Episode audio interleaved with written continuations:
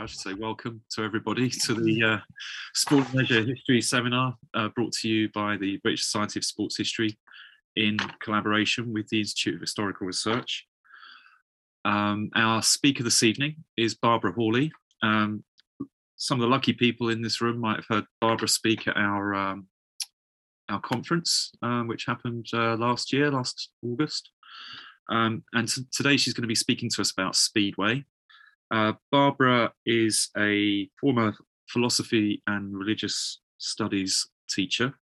Um, she's currently in the middle of her PhD, um, being supervised by Matt Taylor and Dave Dee, a formidable team, I'm sure, to be supervising. And uh, she's also a licensed Speedway referee and has been since 2006. And so you can really see that this is a passionate subject for Barbara, something that's part of her everyday life as well as her research life. So uh, please take it away, Barbara. Okay, thanks. Well, I'll uh, I'll share screen first. Okay, here we go. Now, this was the front page headline that hit readers of the Daily Mirror on the 20th of February 1928. And it was England's first sight of Australia's big sport. Now, as you can see with uh, six pictures and no other story on the front page, it was a headline grabbing event. Now, the event in question took place the day before at High Beach in Essex, where 3,000 were expected to turn up to what had been advertised as a dirt track meeting, the current rage in Australia. The anticipated 3,000 spectators turned out to be over 30,000, a number which the Daily Mirror described as a surprise, but perhaps an indicator of the potential interest and following that this new sport might generate. Now, the Times was um, a little more circumspect, describing the new sport as remarkably thrilling. It went on to explain the main spectacle is provided by the cornering. Now, this is the broadsiding, as it was known, um, and then explained how this was achieved. Now, remember, this is the Times. The back wheel revolves at such a considerable speed, the Times correspondent explained, that it sets up a gyroscopic action, and this opposes the natural tendencies of the centrifugal force. And it is this gyroscopic action which enables the riders to keel over at such staggering angles. The Daily Herald simply described it as an afternoon of thrills with breathless excitement prevailing as the roaring machines take the bends. Here is a picture of exactly that broadsiding, that leaning over as you take the corners. Now, although both the USA and South Africa had enjoyed various forms of motorcycle racing early in the 20th century, it was Australia which really laid claim to inventing what would become universally known as speedway, though it was first known in England as dirt track racing, which sort of says it all, really. It was motorcycle racing on a track of loose dirt, although later using shale as the racing surface. And this new sport had taken Australia literally by storm. And it was largely thanks to two Australasian entrepreneurs, uh, AJ Hunting and Johnny Hoskins, that it was brought to Britain in 1928. Two Englishmen who helped to get Speedway started in Britain do also need to be mentioned. Lionel Wills, a Cambridge undergraduate at the time and member of the Wills tobacco family, and so presumably not without some influence, and Stanley Glanfield, who'd been embarking on a round the world tour at the time on his Rudge motorcycle and sidecar, as you do. Wills was responsible for paving the way for Speedway's introduction into Britain by urging the ACU, the Auto Cycle Union, to allow this new sport to be raced in the country. Now, this was clearly an opportunity for enterprising and forward looking innovators. And whilst Glanfield and Hunting combined forces to get a team of Australian riders over to England to help establish the sport, Wills had encouraged Hoskins to travel to England in order to assist in its introduction. Uh, he was also instrumental in setting up a speedway track at Crystal Palace after seeing the possibilities of racing around the football pitch. Although, to be fair, most speedway tracks were built on the inside of dog racing tracks. Uh, and that's a relationship which has continued in many parts of the country uh, up until today.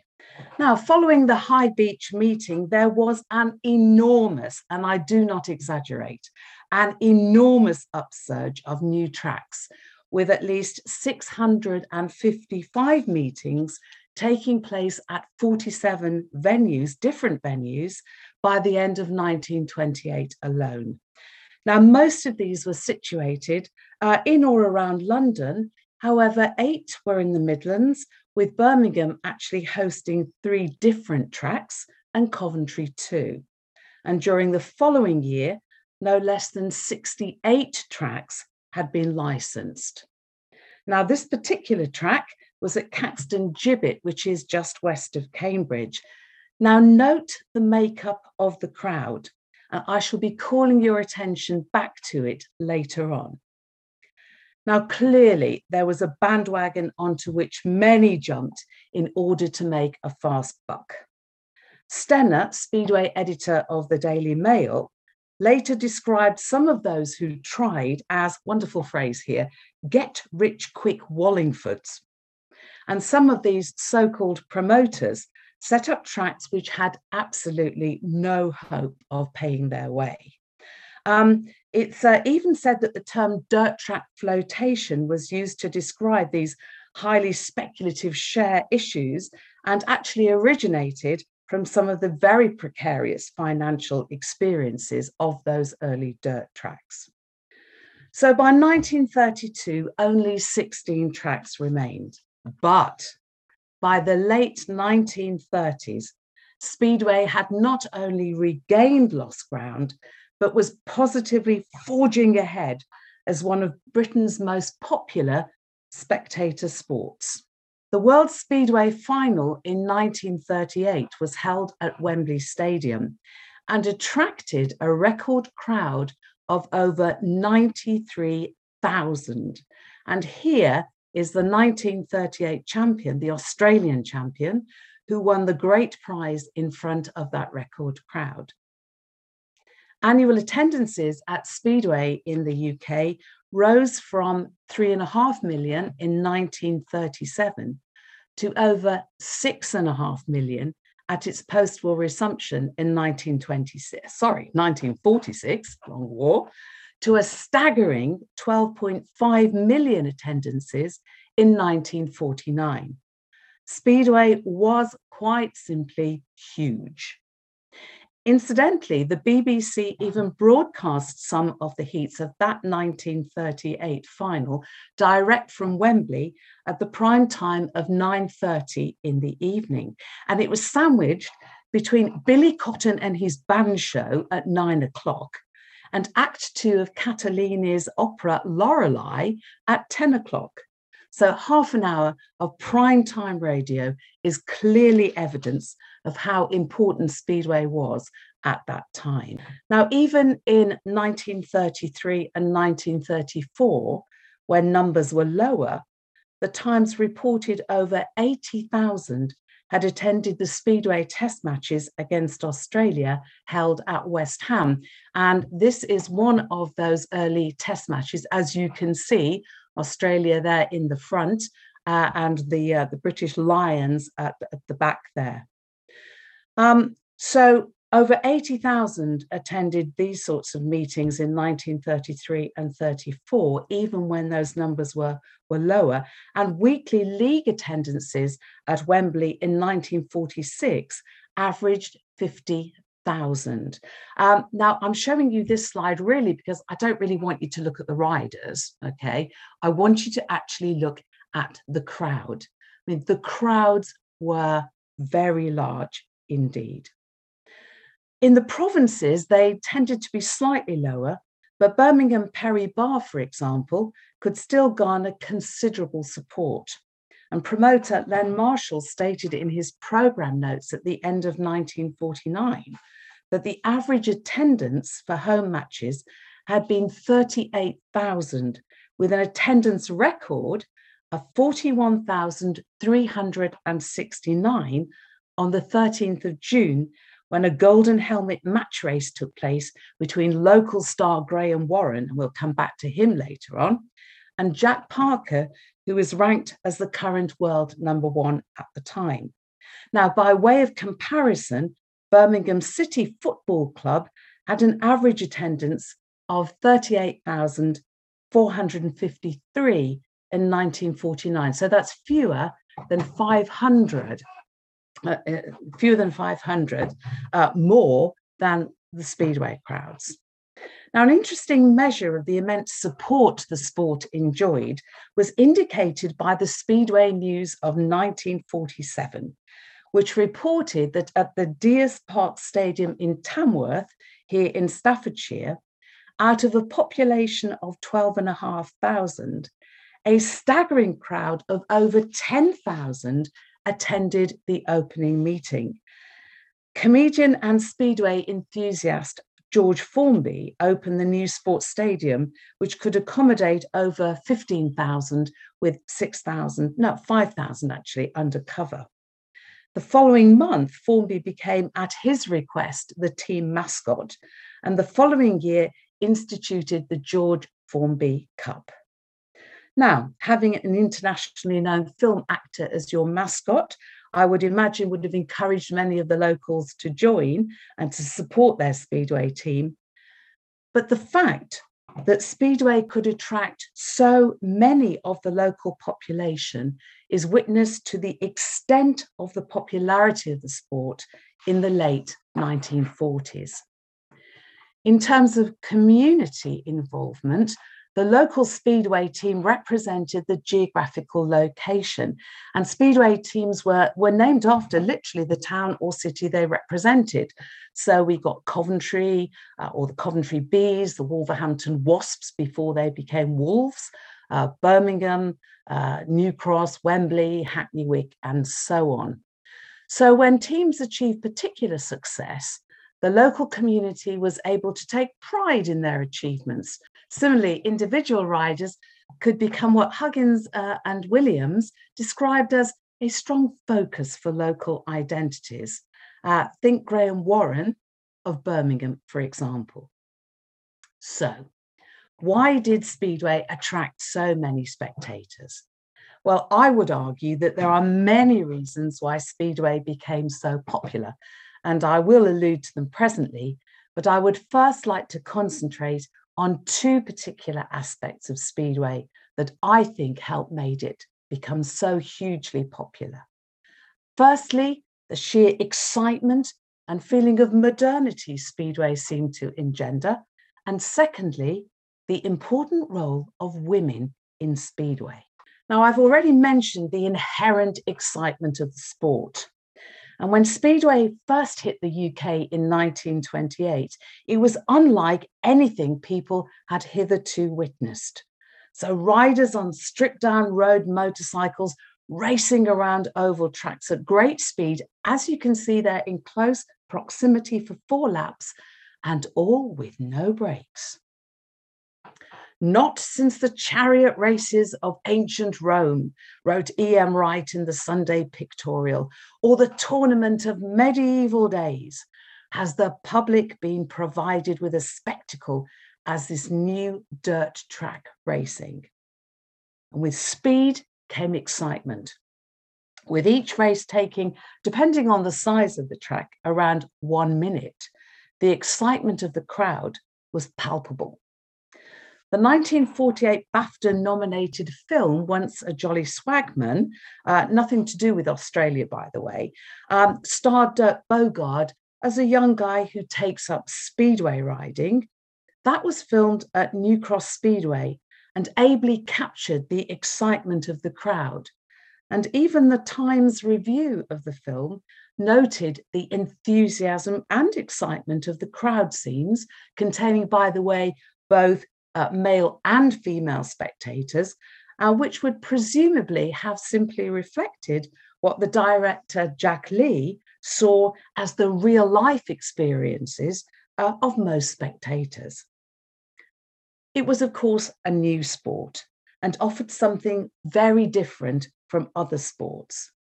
American uh, speedway rider Sprouts Elder, one of the early pioneers of dirt track racing, described speedway as so exciting. Once you get the speedway habit, you look upon bullfighting as a kind of dairy farming, he claimed. The editor of the Speedway News over a decade later noted that to the critic, Speedway may seem boring. In essence, it's four riders racing around an oval circuit for four laps many times over. Nevertheless, he added, to the lad or lass who goes once a week, it packs thrills and excitement. From the very beginning, the public was told for sheer thrills, dirt track racing takes much beating. And even when it was on one of its downward curves, it was still described as the sport of thrills. And so it must be concluded that many of the public were drawn to Speedway by what they saw as the quintessential excitement of the experience. It was not long before league racing was introduced. Test matches were arranged between England and Australia, uh, much in the line of cricket tests, uh, and British championships and indeed world championships took place, at, usually at Wembley Stadium, all of which provided opportunities for spectators to get behind their teams and encourage their teams to win by shouting themselves hoarse, because of course you did have to get over the noise of the bikes to be heard.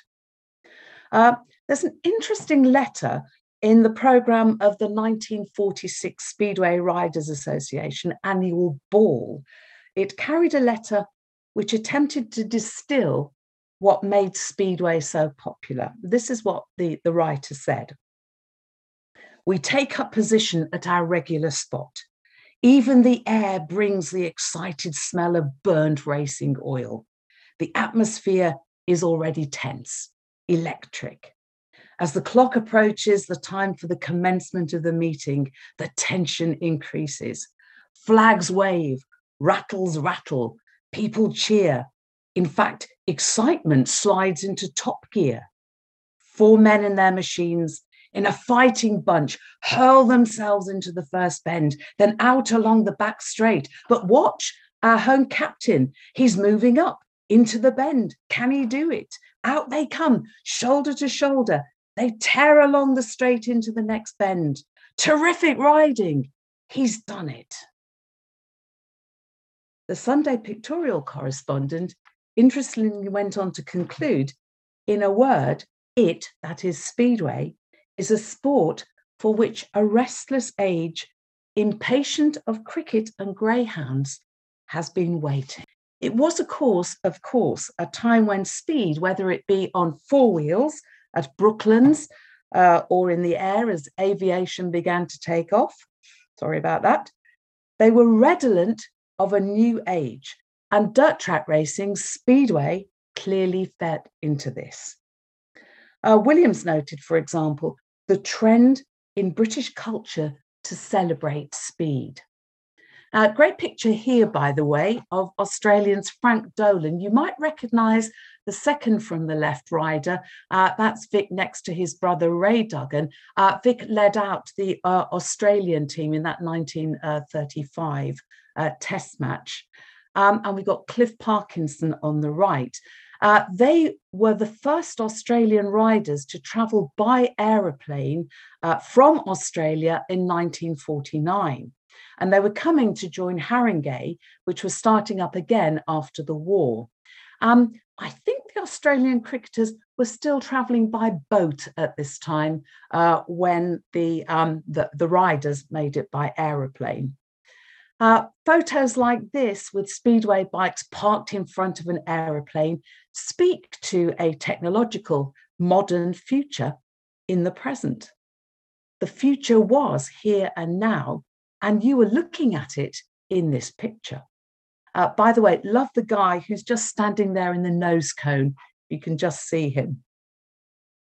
in her article on Women and the Sport Fetish, Fiona Skillen draws attention to an advertisement in the Tatler, which focuses on a flapper uh, and alludes to speed, technology, and excitement, all of which were seen as aspects of modernity. And we could see that Speedway fulfilled all of those criteria speed, technology, excitement. In fact, a letter to the Nottingham Journal noted how popular Speedway was becoming. They, that is, the Speedways, seem, it said, to exude the spirit of the age. Speedway was not at the periphery, but was very much a dynamic part of sports culture in the 30s and 40s. It was in the, the foreground of the new sports, that is, sports that were developed in the 20th century and reflected modernity in the developing technology they required. Uh, the already alluded to great American dirt track rider Sprouts Elder, wonderful sobriquets, his real name was Lloyd's, uh, Lloyd. Uh, they know, or he noted, the steady improvement in speedway motorcycle design as manufacturers such as Douglas, Rudge, and Jap responded to the needs of the speedway riders by redefining and refining their designs and technology as requested by the riders using their experience of road motorcycles. Uh, the Track Licensing Committee of the ACU noted in its minutes of November 1929 that Rudge had recently marketed a 600cc machine. However, the ACU had strongly recommended limiting it to, to 500 cc's for Speedway, and that is how it stayed and still is today. Conversely, of course, road motorcycles also benefited from the improvements of speedway bikes, both in terms of their own design and technology. So, quite simply, ordinary motorcycle design and speedway were in a very useful symbiotic relationship. Now, remember that speedway was also different in that it was a totally commercialized sport. Uh, no gentlemen amateurs here. Unlike most other spectator sports, Speedway did not have an amateur past. Uh, there were very few, and I mean very few, amateur Speedway riders. Instead, it arrived as a commercial professional package. Another sign of how different it was from other sports that people were familiar with. In other words, another sign of how new, how modern it was, and its heroes, like Holt's uh, professional cricketing heroes, were ordinary men who had made good, and some of them even became sporting icons for the nation. Uh, for J.B. Priestley, Speedway unfortunately was, and I quote, an orgy of silliness and passive mechanical enjoyment. But alongside Woolworths, Greyhound racing, cigarette coupons, and the like, he saw Speedway as a manifestation of the emerging American style New England that was taking over the country, i.e., different, modern, futuristic. Speedway also offered something else that was new and modern, at least in its early days, namely that women were allowed to race against the men and that women were encouraged to attend Speedway. Jennifer Hargreaves and Eric Anderson's assertion that women in the interwar years were redefining themselves while still assimilated to a male dominated system is clearly borne out by the early experiences of women who rode in the newly introduced dirt tracks of 1928. Now, you may ask how all this impinged on the late 1930s and 40s, but it is the start of a legacy of female involvement that continued throughout the 1930s, the 40s, and beyond. So it's worth taking some time to look at this new phenomenon. Now, Fay Taylor, you see here, was the most famous and successful of these women dracers, as they were called. An accomplished gymnast, grass tracker, scrambler, and horse rider, as well as an experienced motorcycle trials rider. Taylor rose to prominence through her achievements on the track, not only in match races against other women riders, most notably Eva Asquith, and she, here she is alongside uh, Eva. So not only did she manage to do that, but she also managed to very successfully uh, race against the men and, moreover, beat them. She famously held the Cinders Trophy, a competition involving riders representing their country to try to break the track record at Wembley. And on Saturdays, the 6th of June 1929, Taylor broke the track record with a time of 20.8 seconds. And that was a record which was not beaten by anyone for over a year. And it took an Australian uh, male champion, Max Grosskreutz, to eventually beat it. There were other uh, female riders who also made the grade. Clearly, a woman riding speedway against the men was unconventional at the very least and would have attracted general interest. But Fay Taylor, Eva Asquith, Gladys Thornhill, Dot Cowley, Babs Neild, Sunny Somerset, Billy Smith, and Lulu Rochester were all capable, in fact very capable, of holding their own. Of course, not everyone favoured the idea of women racing against the men. Biological determinist arguments, it was improprietous, it was too dangerous. And following an accident in which a woman had to be treated on track after an injury, some promoters felt that it was no longer appropriate for women to race on track, coupled with some insurance companies also refusing to cover them. But above all, it will be bad publicity for a new and upcoming sport if a woman to be seriously injured or, God forbid, be killed on the track. Maybe it was a publicity ploy to have women ride, maybe not. But the fact remains that for two years, this sport welcomed women riders alongside the men. And it was a legacy that people remembered. I mean, if you think Sir Chris Hoy, who I think got his first Olympic gold in 2008 and, and eight, and this having that sort of knock-on effect, so building up a legacy, others building up on what he did, and it culminating in Britain topping the cycling medals um, at the 2020 Tokyo Olympics in cyclings.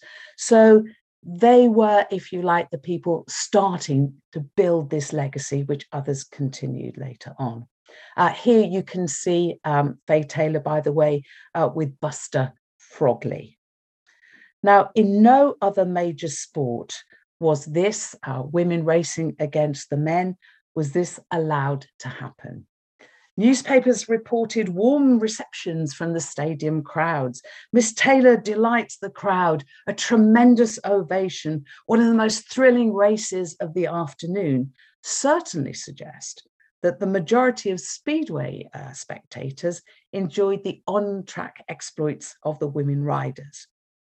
The Nottingham Journal, under the headline Crowd Mob Miss Taylor, went on to report on a meeting at which a record crowd of 10,000 attended. The main attraction, it said, no doubt, was the appearance of Miss Taylor. Everyone had been waiting to see her compete, and it is a fitting tribute to her prowess as a dirt track rider to say that no one was disappointed. For she was pitted against Fred Strecker, no mean rider, in two match races and did well in both. I think we take it from that that she probably didn't win, but there it is. Both riders were tremendously cheered. And when leaving, Miss Taylor's car was literally mobbed by the crowd. So Such adulation seems to run counter to any claim that the public were ambivalent towards women who took up these manly sports. But it should also be mentioned that Speedway was forging new ground with Alice Hart, pictured here, Phyllis McQuillan, and Nora Booth, all women who led their male Speedway teams as managers, Belle Vue, Newcastle, and Halifax, respectively, in the 1930s, 1940s, and 1950s. The Speedway News reported in April uh, 1939 that the only thing Miss McQuillan doesn't do is look after the machines. Well, neither did Speedway impresario Johnny Hoskins, so who cares? These women were able administrators, managers, and they knew their Speedway, and this was simply clearly recognised. Miss Hart, as she was always respectfully addressed by the riders, kept Speedway going at Belle Vue even during the war years. Under her leadership, Belle Vue uh, staged 176 meetings during World War II, attended by no less than 2,816,000 spectators. Female participation was a legacy that no one could take away from Speedway. Now, you'll remember that I asked you to take particular note of the crowd in the photograph on the left. It will give you a clue as to possibly the main reason why I believe Speedway, was so popular in the 1930s and 40s. And here you can see the seeds of it. Look at all the cloche hats, so popular in the 19, uh, 1920s. There are quite a few of them uh, here, and they, of course, belong to the women. And there are quite a few women in that crowd. Speedway was famously regarded as a family sport and one which particularly attracted and welcomed women supporters of all ages. Mass observation noted in 1948 that Speedway meetings were seen as having an atmosphere in which, and I quote, spectator participation was very strong. Now, the photograph on the right shows mostly women supporters about to board a coach to take them away to an away meeting. Now, whilst Nicholas Fishwick's assertion that most working class sports were sexually exclusive, usually of women, may have been true of football, it was most certainly not true of Speedway. Female supporters, uh, spectators, were an accepted part of the sports culture from its beginning. The Daily Mirror noted in 1932 the extraordinary headway made by Speedway in its appeal to the sporting public of both sexes. And if you look at this uh, slide here, you will see that there are quite a number of women um, and children, incidentally, in that particular crowd. Um, that was um, a crowd seen from Wembley. Some Speedway clubs even reduce their prices uh, for women so as to encourage them to attend. Proof that a substantial proportion of Speedway crowds were made up of women is offered uh, again by a mass observation Steel Town Speedway count, which revealed that 40% of attendees were women. And it also noted that, and I quote, the greatest contrast among spectators is found at speedway racing. And it noted that the most popular attendee grouping in Speedway was that of one male and one female together. So here's the thing Speedway attracted not only men, but also women of all ages, and that made it stand out from other sports. It encouraged a feeling of belonging, open to all, and not just restricted to men. So the conjugal uh, sociability that Stephen Ramsden noted in Beverley in the 1950s and 60s, when older couples uh, spent more leisure time together, could actually find its antecedents much earlier on in speedway crowds.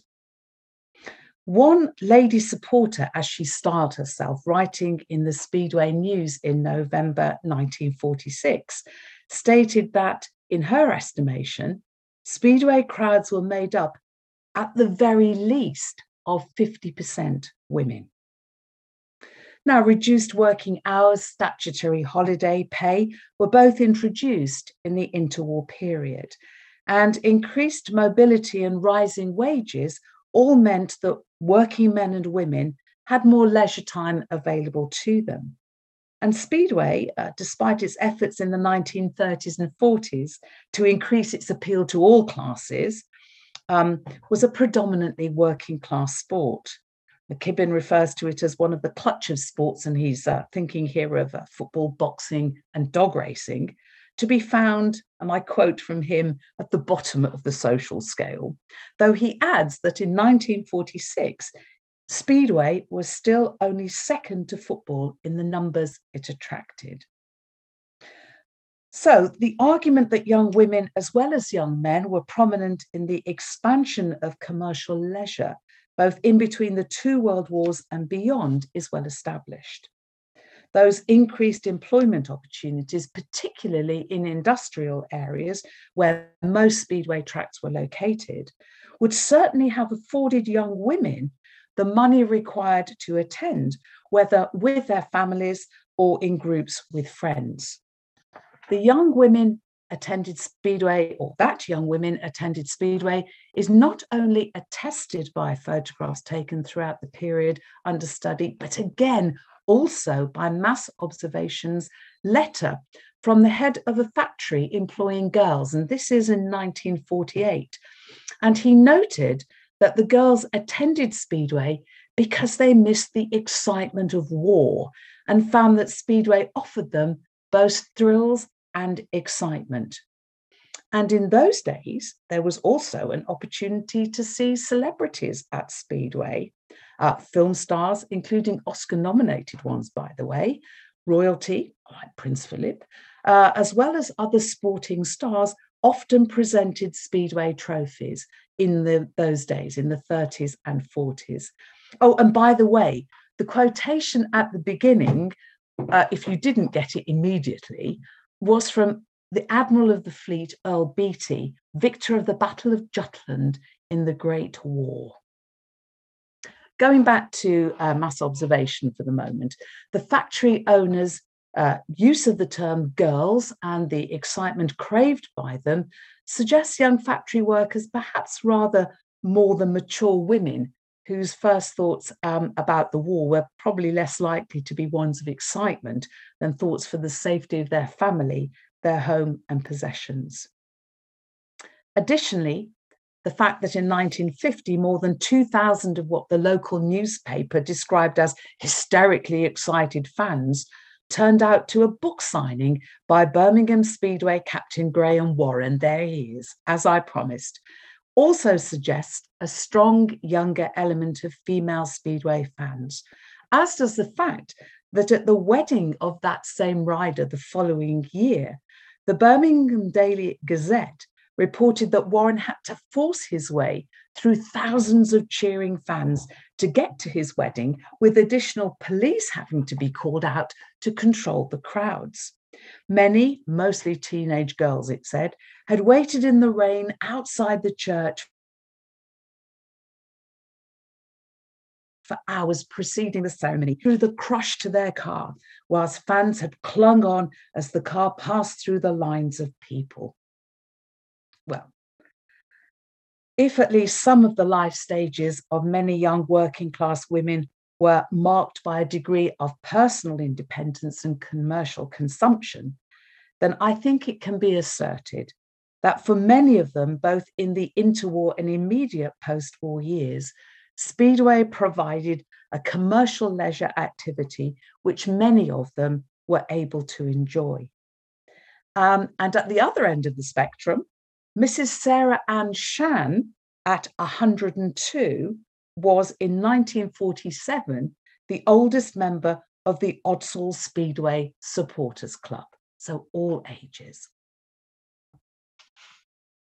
For many women of all ages, Speedway supporters clubs provided a means of not only showing support for their teams, but a means of socializing with others of like mind, especially during the winter months when Speedway racing was not taking place.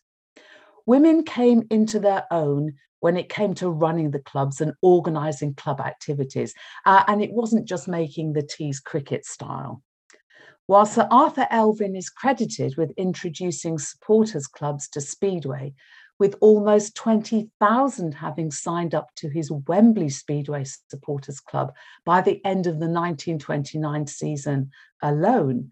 Some 20 years later, Birmingham could boast a supporters club which required some 20 area and executive committees with its Cannock branch, and Cannock is just over 20 miles away from Birmingham, amassing its 10,000th member in that year. Now, perhaps the test of the strength of a team's support and the strength of its supporters club is best exemplified when the supporters club continues even when the club itself no longer exists, as happened at a number of now defunct speedway clubs. Now, as well as aiding the riders in all manner of ways, from buying machine parts to knitting team jumpers, and by the way, it wasn't just the women who knitted the jumpers, from instituting trophies and raising funds for the club, Speedway supporters clubs clearly provided a whole network of social activities for their members. Supporters Club news regularly appeared in publications such as the Speedway News, uh, Speedway World, and the Speedway Gazette, and sometimes with a dedicated column. Many supporters clubs also produced their own publications, which kept their readers up to date with activities and news of their Speedway teams. Uh, Stoke's publication, Five Stars, for example, was produced monthly, whilst Birmingham supporters enjoyed dope. And you probably ought to know that that was the, the slang name that was given to the fuel uh, that drove Speedway bikes, which is methanol. And the Coventry Bees supporters produced their journal Honey, all of which suggests a lively and active supporters club scene, and a scene which from the start included a large proportion of women and continued to do so. Such clubs provided a whole social network centered around Speedway. And here you can see the 1946 Wembley Supporters Ball. A plethora of activities were organised for members, although dances were the mainstay no less than 12 major functions were organised for Birmingham Supporters Club members for the close season in 1947 48. Often activities were oversubscribed. Coventry Supporters Club, which had arranged a dance at St Albans for supporters on their way back from a speedway meeting at Wembley, found that so many wished to attend they had to book the somewhat larger Watford Town Hall for the same event the following year. Trips to the theatre, dinners, socials, children trips to theme parks were all part and parcel of the Speedway Supporters Club fair.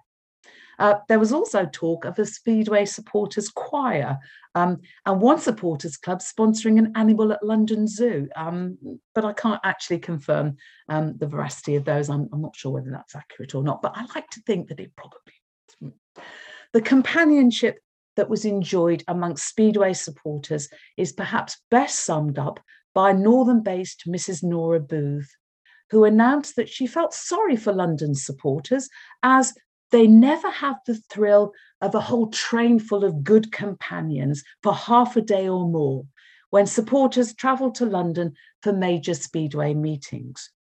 6,000 Birmingham supporters travelled to Belle Vue by four special trains, coaches, and cars in June 1949, and this was not an unusual occurrence.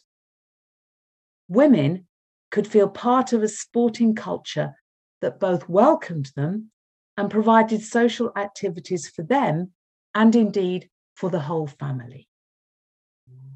So support for Speedway was not, as we have seen, limited by age or sex. And this, I would argue, was one of its greatest strengths and one of the reasons for its enormous popularity in the 1930s and 40s. Speedway relished its reputation as a family sport, and the fact that it was a non betting sport served it well in this regard. And it was a point made in Parliament by Home Secretary Mr. Chuter Ede in June 1947, when speaking of the difference between dog racing crowds and speedway crowds. The latter, he said, were, in the main, made up of adolescents and note, family parties. Four years later, MP Cyril Black, speaking in a parliamentary debate, noted that Speedway was a sport that appeals to men and to women, to the old and to the young, and whole families, parents and children attend it together, which is something very much in favour of Speedway compared with a great many other sports. P.B. Lucas, writing in the Sunday Express about Speedway, noted how women and children swell the attendance figures every bit as much as the men. Not everyone approved of children attending meetings, of course. A letter to the Times in 1938 expressed a great concern at seeing young children at Speedway matches as late as 11 o'clock at night. And whilst the Speedway News could boast in 1949 that teenagers between 12 and 16 years of age were crazy about the sport, the following year, together with youth clubs, the cinema, radio, Speedway was list- listed by the headmaster of King's Norton Boys' School, uh, grammar school for boys, as one of the rivals to study which tempted those who should have been spending more time on their studies. Now consider all the main spectator sports of the time. It was Speedway that encouraged and maintained its reputation as a family sport. Women felt able to attend with other women or in mixed or family groups. It was a sport where they did not have to stay at home to look after the children they could take the children with them. I've chosen to concentrate on two aspects of what made speedway racing so popular in the immediate pre and post war periods, namely the excitement and feeling of modernity it engendered, and the fact that it was a family sport which particularly drew women into its spectatorship. But there were other reasons for its popularity. Speedway enjoyed a lot of coverage in both local and national press, though not perhaps as much broadcast time on the BBC as the Speedway authorities would have liked, given how many people followed the sport. There were also cigarette cards for those who smoked, and let's face it, a lot of people did in the 30s and 40s. It had a plethora of its own magazines, such as the Speedway News and the Speedway Gazette, as well as an array of annuals and books dedicated to it.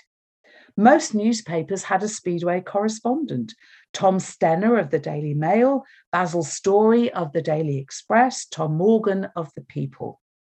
But those of a younger age were drawn into Speedway in their comics and annuals.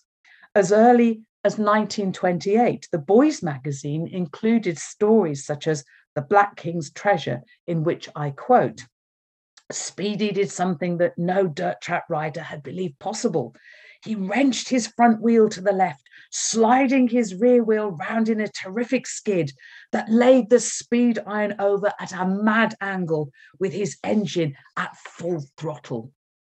Speed, so speed, daring, and courage were the hallmarks of the main dirt track riding protagonist, and presumably what made it attractive to boys and probably their sisters the ability to ride Speedway seemed to enable the heroes of the stories to do, to do almost anything, to, uh, to even solve crimes. Illustrations of Speedway riders featured on the front covers of a number of boys' books and annuals, usually depicting an exciting first bend struggle or other close encounters, sometimes with a fallen rider, with the hero deftly avoiding him at his own peril. anyone taking a trip to Madame Tussauds in 1938 1939 would have seen a waxwork model of Speedway world champion Bluey Wilkinson. Ten years later, a waxwork of Australian rider Vic Duggan graced Madame Tussauds, and he was the reigning British Riders Champion at the time. And here's some interesting trivia. His waxwork model, this is um, Vic Duggan's waxwork model, was displayed next to Mahatma Gandhi's.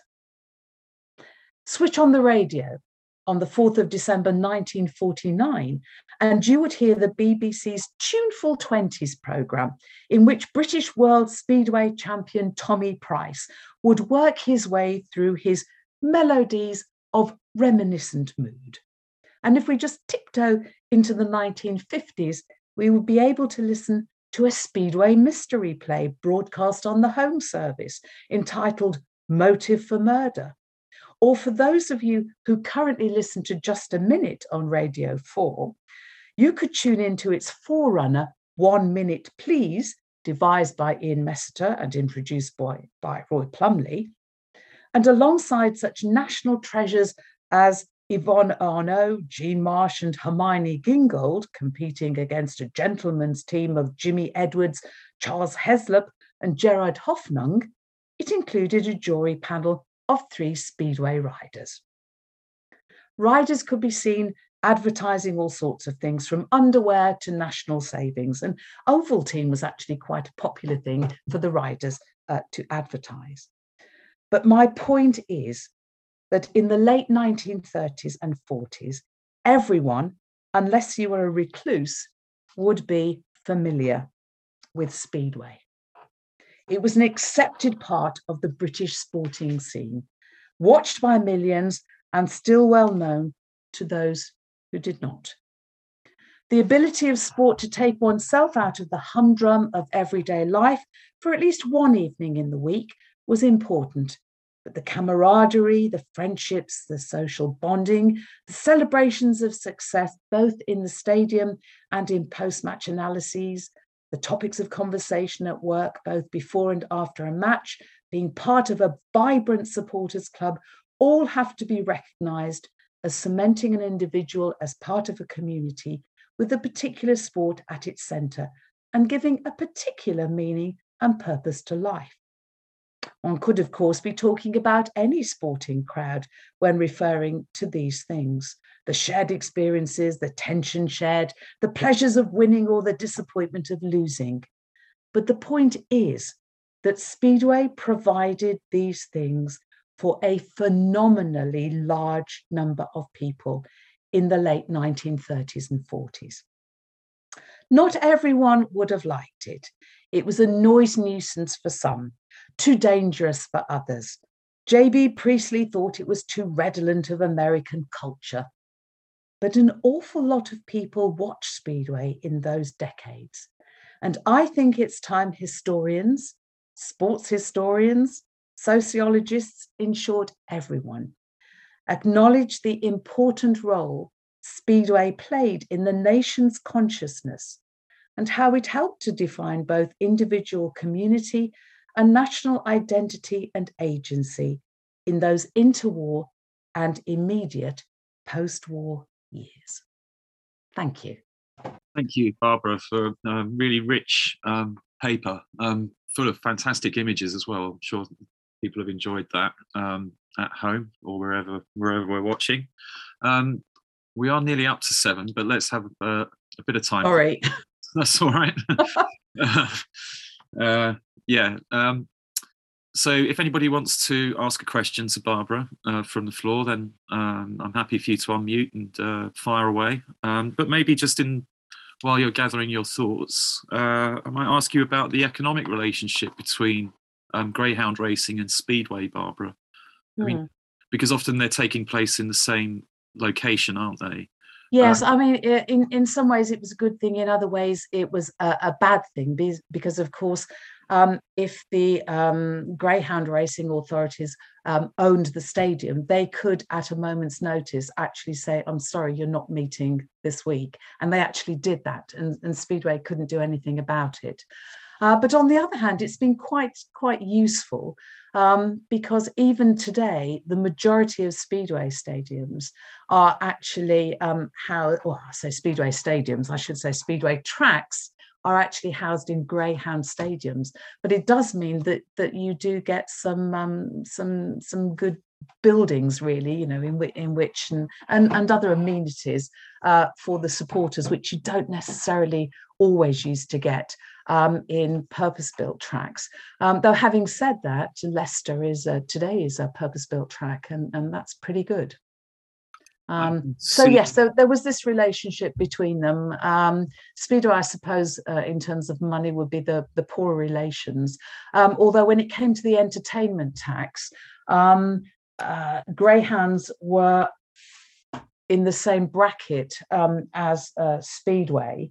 Um, and in terms of entertainment's duty, they had to pay 48% uh, as well as Speedway to the government, uh, whereas football, boxing, cricket only had to pay uh, 15%. But of course, things like horse racing and greyhounds also had betting, and, and, and Speedway didn't. It was a non betting sport.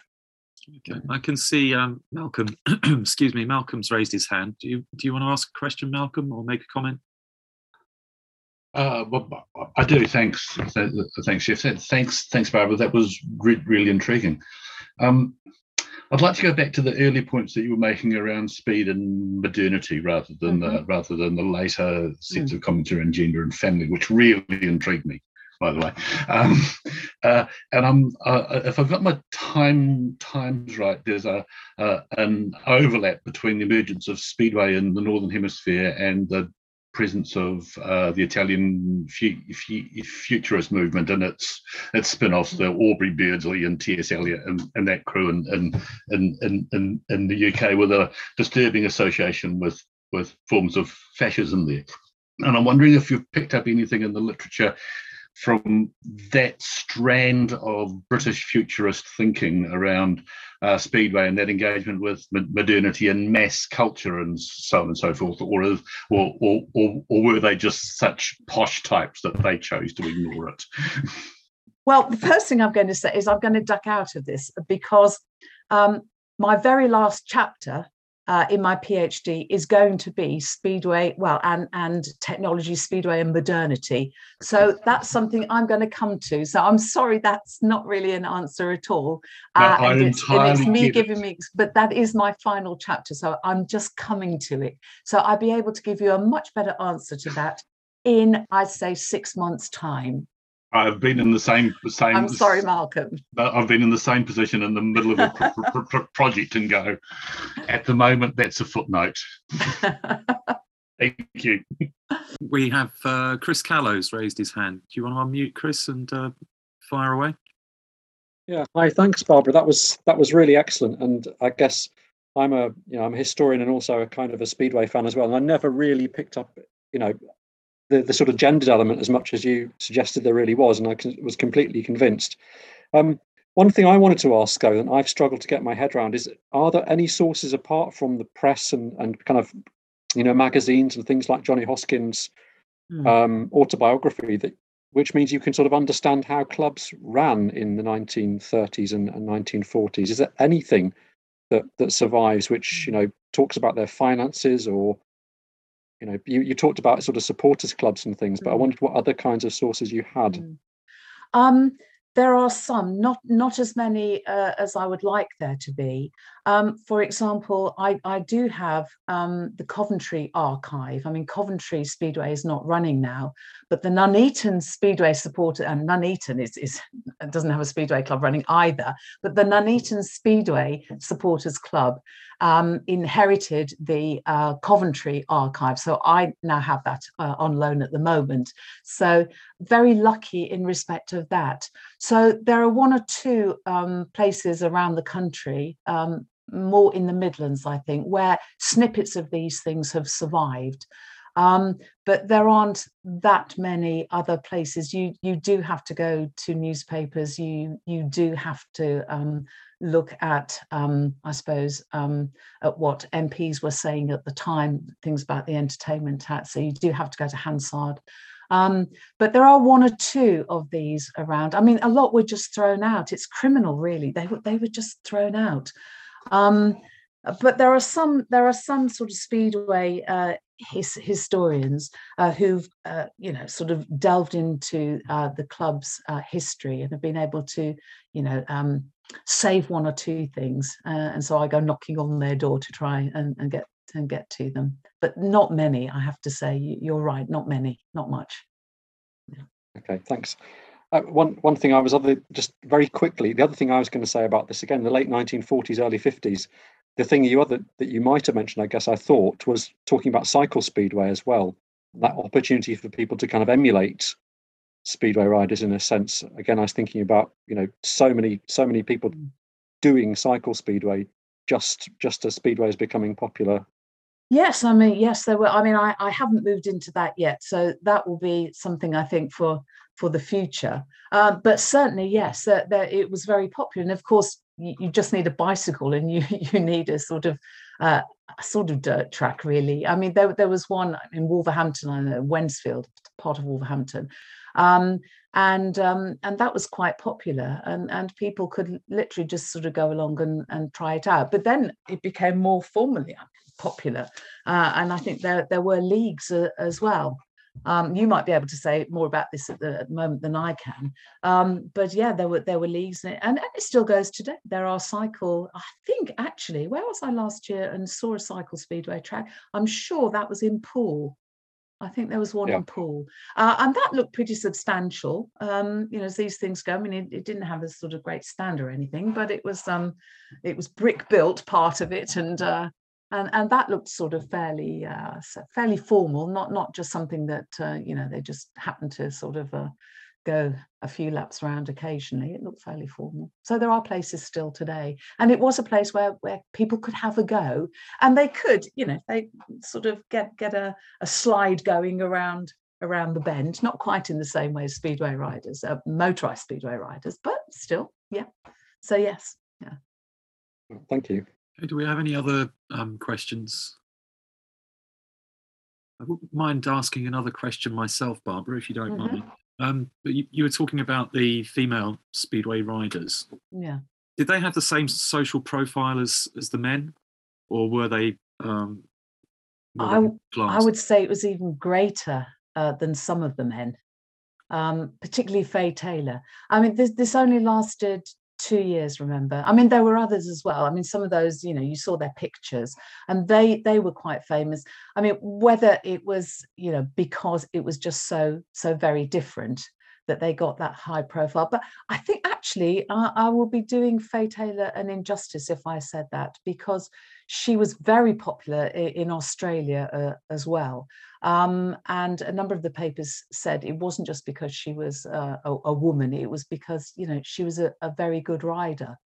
Um, so I, I think for a little while, just a short while, some of them, uh, um, and Eva Asquith was the other one, I think probably, uh, maybe also Mrs. Um, Billy Smith, uh, Dot Cowley, um, and Gladys Thornhill, actually, because, um, for example, Sheffield wanted to take her on. Um, and the ACU or Speedway uh, Control Bureau actually said, or Speedway Control Board as it was then, I think actually said, yeah, yeah, it was okay. The ACU said it was okay. Um, but she couldn't get uh, any um, insurance uh, so unfortunately, she she couldn't do that. So I suppose she she became quite popular uh, in Sheffield uh, at least. Um, so I think, yeah, the profile I think from some of these women was great. Um, but of course, it uh, people like people still remembered um, Fay Taylor after the war. Although I have to say, she she did become a fascist, and and so we've, you know, speedway people obviously tend to uh, sort of um, try and and and uh, keep that sort of side of things uh, out of the way because uh, they're not very proud of it, obviously. But but then Sounds um, like something for your final chapter, at least. um, I can see that Jasper Heeks has uh, has his hand up. Would you like to uh, pitch in? Yeah, great. Yeah, thanks. Thanks a lot, Barbara. Really fascinating uh, talk. Um, two questions: Have you or have others been able to identify why Speedway declined in popularity? And then the, the other question is, with the Australian sort of origins or uh, earlier days popularity there, mm. and then that coming over to Britain, did did that colour the reaction or the reception to Speedway, particularly early on? Hmm, okay, um, thanks for that, Jasper. Um, Speedway declined. It declined very much. So you, we're talking here about the early 1930s, yeah. Um, and so many people tried to get on the bandwagon um, and they thought, oh, uh, Speedway riders, uh, the good ones, were earning quite a lot of money there. there there's a, a, a, quotation from one of them saying, "We were the ones who were sort of riding around in in in big cars." You know, it wasn't it wasn't obviously the footballers then. So there was money in that, and so a lot of people sort of so-called promoters jumped onto the bandwagon, and and it just fell through. It, it just wasn't financially viable. You know, they didn't have the financial planning um, uh, to support them. Uh, and in the, the literally, um, it, it, went like this in the 1930s. But then uh, when I think also maybe before they introduced speedway racing as, um, uh, in leagues and tests as well, test matches, and they were phenomenally popular. Uh, and it all started to build up again. Um, and um, and I think the people then who were promoting uh, had uh, got a much better um, handle on things than than those early ones who who just wanted to to make a fast buck.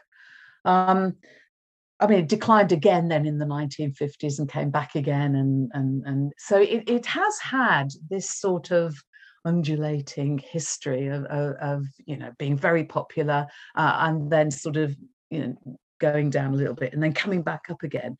Um, so I, I, think it was really to to do with the, the, the management really, and and of course they needed to have speedway riders, but a lot of people were willing to to try their hand. I mean that that film about the once Jolly Smack, Swagman or um, uh, with Dirk Bogarde. I mean, that's the story of somebody who thinks maybe I can make it as a speedway rider um, and does, and, and then walks away from it um, at the end. So that was the first thing about it declining.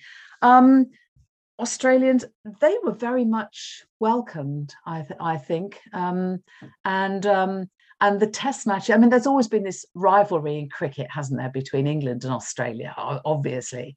Uh, and I think that Speedway sort of fed a little bit into that when they'd introduced the test matches. Uh, and people were used to having, anyway, um, some um, Americans um, a lot of Australians, but then there was there were questions, uh, uh, I suppose, um, about whether they should have how many um, aliens they were called at the time. I mean, not necessarily uh, not necessarily um, the Australians, um, but uh, Scandinavians, Americans were, were sort of known as aliens riders uh, and at one point they would only allow uh, a few in. So so you know australians bigger percentage of australians there. So that i think they've always been welcome and they are still a big part of british speedway today.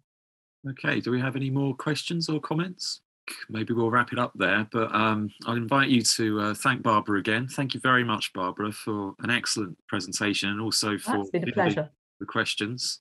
Um, our next session um, will be in two weeks' time um, when Bill Porter will be talking about the uh, the writer um, B.S. Johnson and his writing on football. And um, it's a really interesting subject, it's very different from a lot of the papers that we've had um, previously. And I'm really looking forward to that. So do do come along for that in a couple of weeks.